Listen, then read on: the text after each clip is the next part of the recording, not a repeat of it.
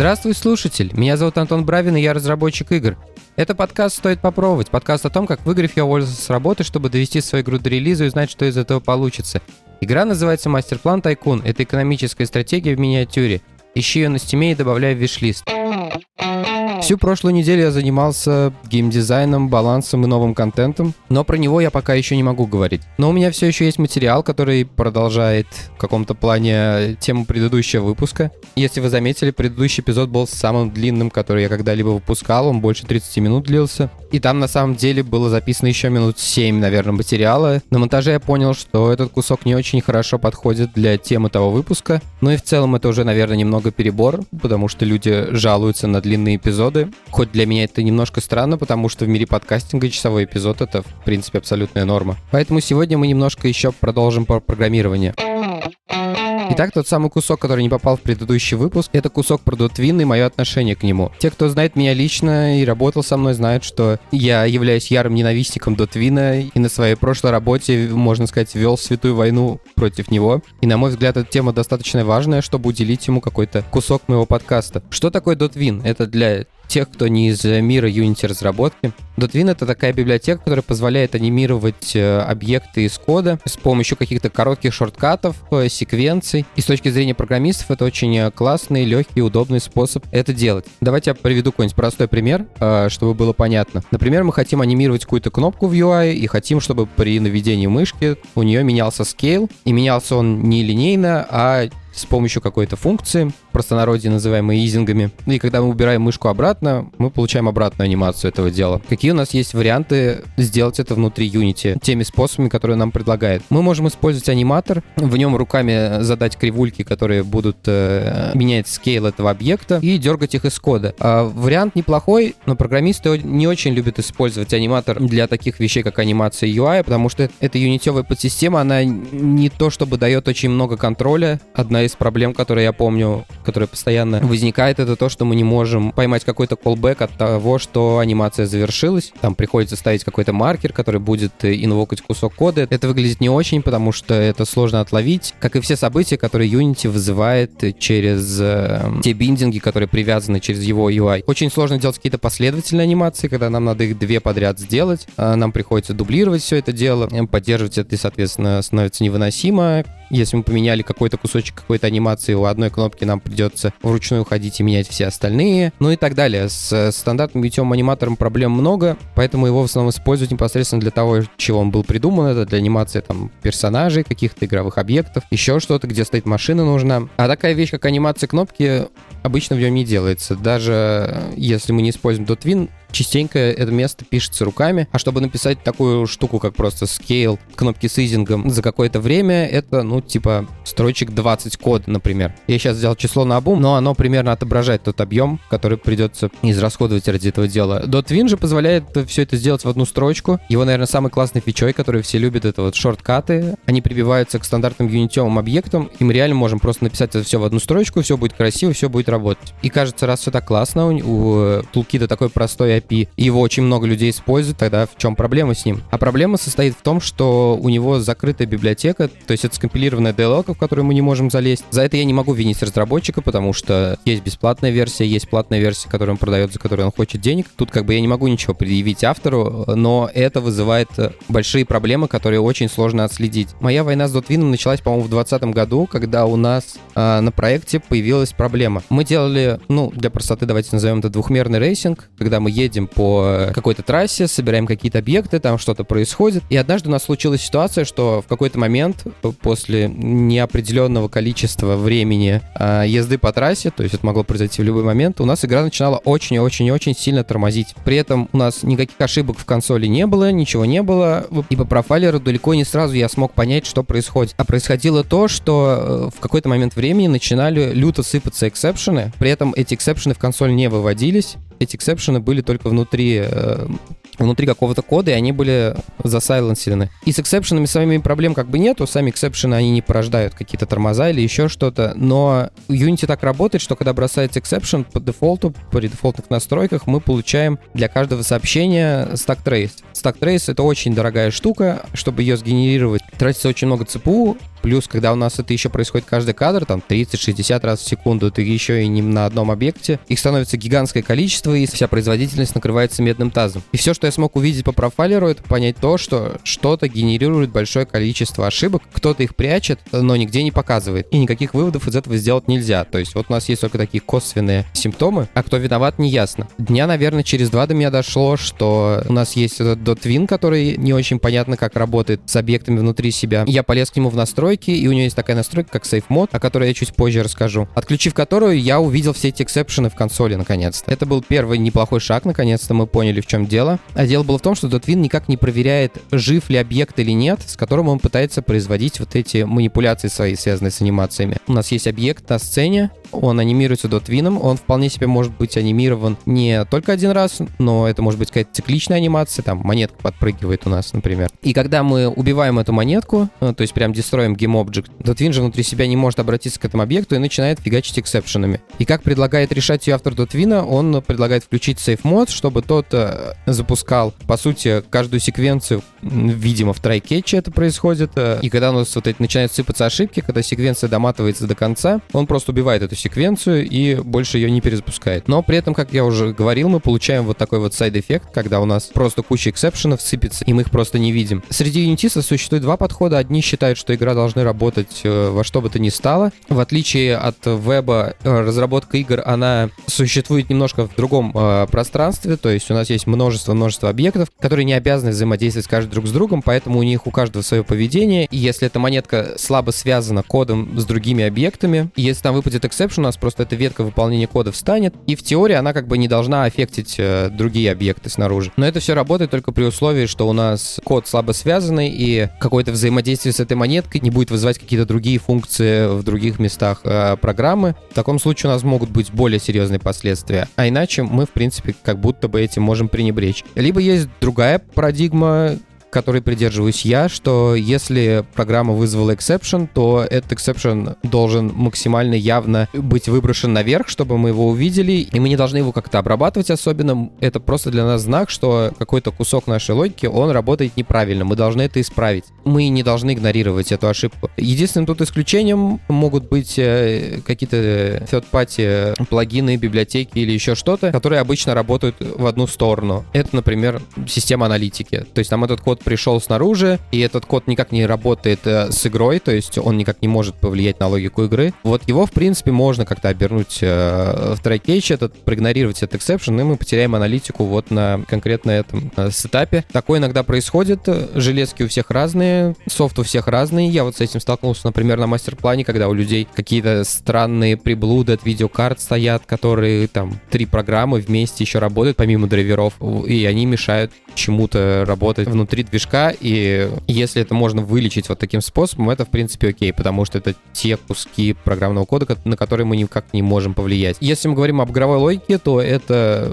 на мой взгляд, полностью ответственность программиста, и все exception ы, которые возникают внутри приложения, они должны быть исправлены. Но возвращаемся к DOTween у. А, значит, мы получили эти exception ы, отлично, а, но у нас появились проблемы со stack trace ами, потому что stack trace ы, они показываются только до того момента, когда вызовы уходят в эту самую скомпилированную DLL -ку. То есть мы видим, как э, вызывается shortcut, проходит по внутренней, по шарповой реализации плагина и уходит куда-то в DLL -ку. И все, дальше мы никак не можем отследить этот вызов. И единственное, что полезно мы можем извлечь из этого stack trace а, это то, какой shortcut был вызван. Соответственно, мы можем в IDE -шке попробовать отыскать все вот эти самые shortcut ы, которые используются у нас в игре, и в голове прикинуть, что в этот момент происходит не так. Когда у меня подобная фигня появилась в мастер-плане, мне было довольно легко, потому что у меня только там три места было, где вызывался этот uh, do anchor position Y. Но в том случае у нас этих шорткатов было, я не знаю, десятки, там, может, чуть ли не к сотням приближалось. У нас очень активно использовался Dotwin, у нас был отдельный человек, который занимался UI, и он очень-очень много понаписал анимаций для UI на Dotwin, и нам пришлось очень много провести поисков, каких-то найти в те места, где используется этот шорткат, прикинуть, может ли что-то в этом месте произойти плохое или нет. И как результат нам удалось, конечно, снизить э, количество этих exception ов, но до нуля мы так довести их и не смогли. Тут хочу сказать, что тут немного помогает IDE, то есть до этого момента я пользовался Visual Studio как основной IDE, но многие у нас в студии пользовались Rider ом, и у него оказалась абсолютно game breaker фича такая, которая у него есть, это он позволяет на лету декомпилировать какие-то DLL -ки и в этот декомпилированный код вставлять э, breakpoint ы. Для меня это вообще что-то удивительное, что-то похожее на магию, если честно. После этого случая я на Rider а пересел. Теперь это моя основная IDE. Это нам помогло, конечно, но мы все равно не смогли вычистить все до конца и ничего с этим поделать не смогли. Естественно, я думаю, потратив еще месяц-другой на эту процедуру, мы бы смогли все это исправить, но это уже заняло какое-то архи большое количество времени, и все это очень сильно напрягало, ну, как минимум меня. Естественно, я использовал Dotwin и в Master Plan Tycoon тоже, потому что для меня важно было быстрое итерирование и анимации кнопок, UI, вообще в целом это не то, что чем хочется заниматься на первых порах, потому что гораздо важнее сначала сделать механики, потом уже к этим делам анимации прикручивать, поэтому я его использовал. Но буквально уже во время Steam Fest, когда много пользователей пришло одновременно поиграть в игру, а когда много пользователей приходят приходят, они всегда умудряются находить то, до чего вы не смогли дотянуться своими силами. У меня начали появляться эти эксепшены, и, слава богу, у меня уже был э, обширный опыт, связанный с этой проблемой. Я довольно быстро нашел эти три места, в которых это все происходит, и я не решил тянуть кота за хвост и просто заменил в этих местах э, вот эти шорткаты на свою реализацию. У меня есть, собственно, небольшой тулкит. Это какой-то сборник таких небольших кусочков кода, которые я тяну за собой уже, наверное, лет пять. Я просто вынес некоторые штуки э, в отдельный пакетж по такому принципу, что это тот код, который может использоваться вообще в абсолютно любой игре. Я думаю, примерно у каждого программиста есть что-то подобное, но не обязательно в виде пакеджа, он может быть просто какие-то классы переносят ручками из проекта в проект. Это, кстати, тоже такая интересная штука, что люди очень э, любят э, не выделять что-то в отдельную сущность, но это в геймдеве я вот замечал именно такую штуку, что они не выделяют что-то в отдельную сущность, а именно переносят э, код из проекта в проект, он у них развивается, но при этом не аффектит предыдущие проекты. Видимо, людям сложно поддерживать э, совместимость какой-то код-базы э, с предыдущим проектом. Либо туда протекает внутрь какие-то игровые особенности а, от каждого проекта. Не знаю. Но я принял такое решение, что у меня это все будет в отдельном проекте. Когда-то это был Unity Package, сейчас это пакетж для Package Manager, называется он Tokyo. Раньше он назывался Core Toolkit, и в нем какие-то базовые штуки, которые не имеет смысла переписывать э, каждый раз заново. Э, те вещи, которыми я пользуюсь вообще каждый день и в каждом проекте обязательно, это моя реализация паттерна команды. Это такая архитектурка, которая позволяет последовательно выполнять э, тот или иной код, будь он синхронный или асинхронный. Можно выполнять параллельно, можно выполнять последовательно. В общем, все возможные варианты, которые могут прийти в голову. Эти штуки обычно я использую для того, чтобы создать какой-то скелет э, того, как игра загружается. Также это можно использовать, например, если у вас есть какая-то последовательность, связанная, я не знаю, с переходом с локации на локацию, где вам надо еще какую-то кат-сценку показать. В общем, с помощью нее можно какие-то сценарии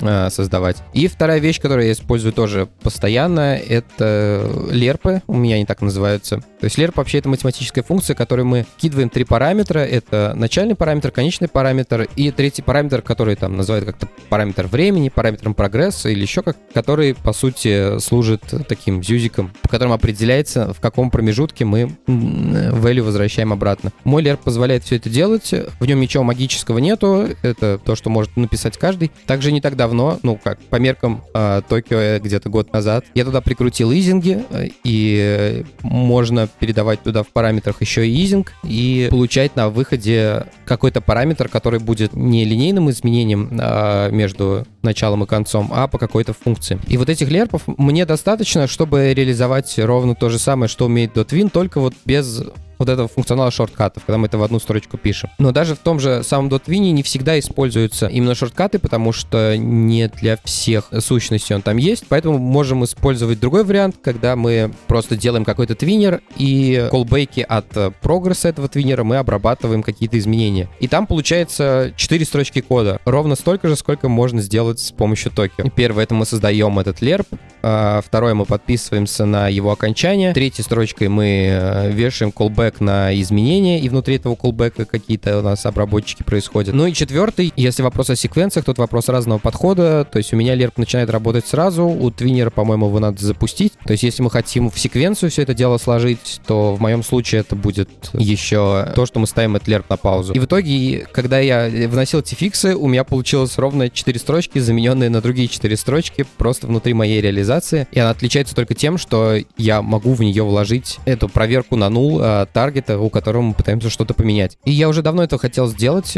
Я думаю, после релиза игры через какое-то время я выделю несколько недель на это и попробовать реализовать свои собственные шорткаты, которые будут э, выглядеть как дотвиновские, потому что все остальное для этого у меня как бы уже есть. У меня есть э, лерпы, которые твинеры. Чтобы сложить их в секвенции, э, ну, тут, наверное, скорее всего, придется либо написать просто какой-то обработчик очереди, э, либо можно использовать те же команды, которые уже есть э, в Токио. И, по сути, вот все, чего мне не хватает, это вот шорткатов. Все остальное, как бы, у меня уже есть, просто надо все собрать вместе. И тогда я уже смогу выкинуть этот дотвин к чертям и не страдать больше от того, что он где-то присутствует и кидает где-то втихую эксепшены за углом. Ссылку на Токио я оставлю в описании подкаста. С open source проектами вообще все не так просто. Чтобы популяризовать какие-то вещи, надо проделать очень много работы в точки зрения документации, API и прочих вещей. Поэтому я не призываю, как бы, типа, вот, берите, пользуйтесь, а просто для ознакомления, возможно, кто-то сможет что-то оттуда понатырить себе. Я буду абсолютно не против. Сейчас идет International, это эдакий чемпионат мира по Dota 2. Я сейчас за ним слежу, и мне вообще в целом захотелось по эту тему поговорить, э, про киберспорт, потому что мне кажется, что эта тема внутри разработчиков э, немножко была э, лишена нужного внимания, что, мне кажется, слегка незаслуженно. Меня никогда не интересовал обычный спорт, не участие в нем, не вот эта вот фанатская составляющая, когда мы смотрим матчи, ходим на стадионы. Мне всегда это казалось достаточно скучным. Это из той серии, что я не считаю какую-то вещь скучной, просто она для меня скучная. Но и киберспорт сначала меня очень тоже долго обходил стороной. Я пытался смотреть какие-то игры по Quake, по Counter-Strike. Я очень много играл в WoW, поэтому там были какие-то PvP активности чемпионаты, соответственно, по ним тоже. Но во всем этом не хватало для меня какой-то зрелищности. В World of Warcraft вообще все довольно было скучно в плане PvP. Так как и играть в него, так и смотреть. Quake был очень быстрый. Это, кстати, мне кажется, одна из причин, почему Quake не стал таким же массово популярным, как, например, Counter-Strike, потому что он слишком быстрый, это все очень круто, когда ты играешь сам, но когда ты за этим смотришь, можно, не знаю, словить приступ эпилепсии, наверное. Это настолько быстро происходит, что у тебя есть там, не знаю, буквально три кадра, чтобы увидеть, как э, один чувак убил другого из рельсы. При этом для игрока это нормально, потому что его глаза, мозг и руки подключены гораздо более быстрым каналом передачи информации, чем твой, когда ты зритель и пытаешься понять, что на экране происходит. Counter-Strike в принципе, не особо любил. И как-то не очень у меня получалось оценить вот это вот веселье. Тем более, судя по тому, что там происходит, э, это больше skill-based игра, где люди выучивают вот эту вот отдачу. Для тех, кто не знает, в Counter-Strike стрельба оружия, она жестко запрограммирована. То есть, когда мы стреляем, например, из калаша, у нас фиксированный разлет пуль. Там при первом выстреле мы уходим чуть-чуть влево, при втором выстреле мы уходим по диагонали вверх и так далее. И, по сути, всем игрокам приходится идеально вот выучивать эту последовательность того, как двигается прицел у оружия у того или иного, и пытаться забетонировать это в своих рефлексах. А сама же тактика на картах, она, ну, не очень, как бы, такая обширная разнообразная, поэтому, ну, для меня тут веселье сомнительное, конечно. А с Дотой же все не так. Естественно, там очень много скилловых вещей, которые надо тоже в себя забивать. Но исключительно на этих вещах вырулить нельзя. Там очень много вещей зависит от э, командного взаимодействия. И хоть в Counter-Strike играются, я не знаю, ну, не знаю, дюжина карт, то в Доте играется до сих пор на одной, что в первой Доте, что во второй уже прошло, не знаю, лет 20, наверное, этой игре. Мы все еще играем эту одну карту, но за этим все еще интересно наблюдать. И в какой-то момент был International, не знаю, типа 14 года, 13 я уже не помню. И я что-то начал смотреть эти трансляции, и это настолько сильно меня увлекло, что я открыл в себе того самого мужика, который смотрит перед телевизором а, футбол, орет в телевизор, поддерживая свою команду, или наоборот, рассказываем, как они плохо по мячу бьют. Для меня это тогда было очень интересным открытием в себе. А, и с тех пор я продолжал следить за чемпионатами по доте, и даже перед ковидом а, у меня были куплены билеты на московский мажор, но случился ковид, все деньги вернули, все мажоры отменили, точнее перенесли их в онлайн, а сейчас же, соответственно, вообще нет никакой э, простой возможности приехать на какой-либо чемпионат, но я бы, конечно, с радостью на таком бы побывал. У Доты вообще в целом среди наших игроков очень э, плохая репутация, и связано это на самом деле не с игрой, а с, назовем это, вокальным комьюнити, которое в нее играет, именно русскоязычное в какой-то момент считала, что в него играют одни школьники, и это накладывало свой отпечаток э, на отношение к игре, что, на мой взгляд, абсолютно несправедливо, потому что, ну, да, возможно, комьюнити такое есть, но сейчас оно совсем другое, но я бы не сказал, что сильно лучше, но э, сама игра не абсолютно незаслуженно получает по щам в этом вопросе, потому что если бы игра была плохой, так как они говорят, тогда бы люди в нее не играли 15-20 лет подряд. Так что я тут думаю, дело не в самой игре. Но давайте вернемся к доте как к киберспортивной дисциплине. После того, как я открыл для себя вот это вот э, боление за ту или иную команду, вот этот вот э, ажиотаж при просмотре какой-нибудь игры официальной, я попытался немножко разобраться в том, как это все происходит. Вообще весь киберспорт, он пытается стремиться к тому, э, что есть в обычном спорте. Все мы знаем там об этих гигантских зарплатах NBA звезд, футбольных звезд, вообще каких угодно. И там на самом деле очень прикольно работает система монетизации всего этого дела. Если у вас, например, команда, которая показывает хорошие результаты, не знаю, в каком-нибудь крупном чемпионате занимает там топ-4 места, например, но за ними абсолютно неинтересно смотреть, то у этой команды будет меньше денег, чем у той, которая, например, доходит до восьмого места, но показывает какую-нибудь драматичную игру или какую-нибудь драматичную историю. К этим командам тянутся больше э, спонсоры, э, больше зрителей, соответственно, их чаще зовут на чемпионаты, дают им пропуска на эти чемпионаты легче. Я недавно слушал подкаст, э, по-моему, Куджи было, еще в 21 году к ним приходил футбол футбольный тренер, и они как раз рассуждали о нападающем футболе. Одна из причин, почему э, команды становятся более активными, агрессивными в нападении, это то, что это более драматично, это более интересно смотреть, и зрители этого больше хотят, соответственно, с этого можно больше заработать. Такое я видел и в Доте, кстати. Э, СНГшный регион всегда был славен тем, что наши ребята очень любят бежать вперед и тапками избивать своих противников. А китайцы же, например, наоборот, они любят больше посидеть в лесу первые 30 минут. Первый Первый мой интернешнл, который мне запомнился, по-моему, это был интернешнл 18 года, если мне память не изменяет. Это где первый раз выиграли OG. Это такая сборная европейской команды. И помимо просто победы, это была абсолютно великолепная история успеха, как они пришли к этому. Это то, что находится вне рамках самой игры. Только это видят те люди, которые наблюдают непосредственно за всей киберспортивной сценой. У ребят очень плохо начался сезон. От них ушли два, по-моему, важных игрока, которые у них были в команде. Целый год на каждом чемпионате их шпыняли гоняли, они не занимали никаких высоких мест, но к International они сумели собрать э, хоть насколько-то боевой состав, пройти через открытые квалификации и попасть на сам International. Еще у команды был очень интересный плейстайл. Э, никогда нельзя было сказать, как завершится матч, потому что есть команды, которые, например, на 20-й минуте проигрывают 10-15 тысяч золота, и ты уже точно знаешь, что вот если они победят, это будет настолько микроскопический шанс, что, скорее всего, нет, они не победят. С этими ребятами нельзя было быть уверенным вообще ни в чем. Они могли 50 минут минут проигрывать 30-40 тысяч золота и потом выиграть игру. И это настолько феноменально смотрелось, э, что просто челюсть отвисала. В итоге они в четвертьфинале или в полуфинале выбивают э, из сетки команду тех двух ребят, которые от них ушли год назад. Потом они в финале доходят до китайцев, а у Доты так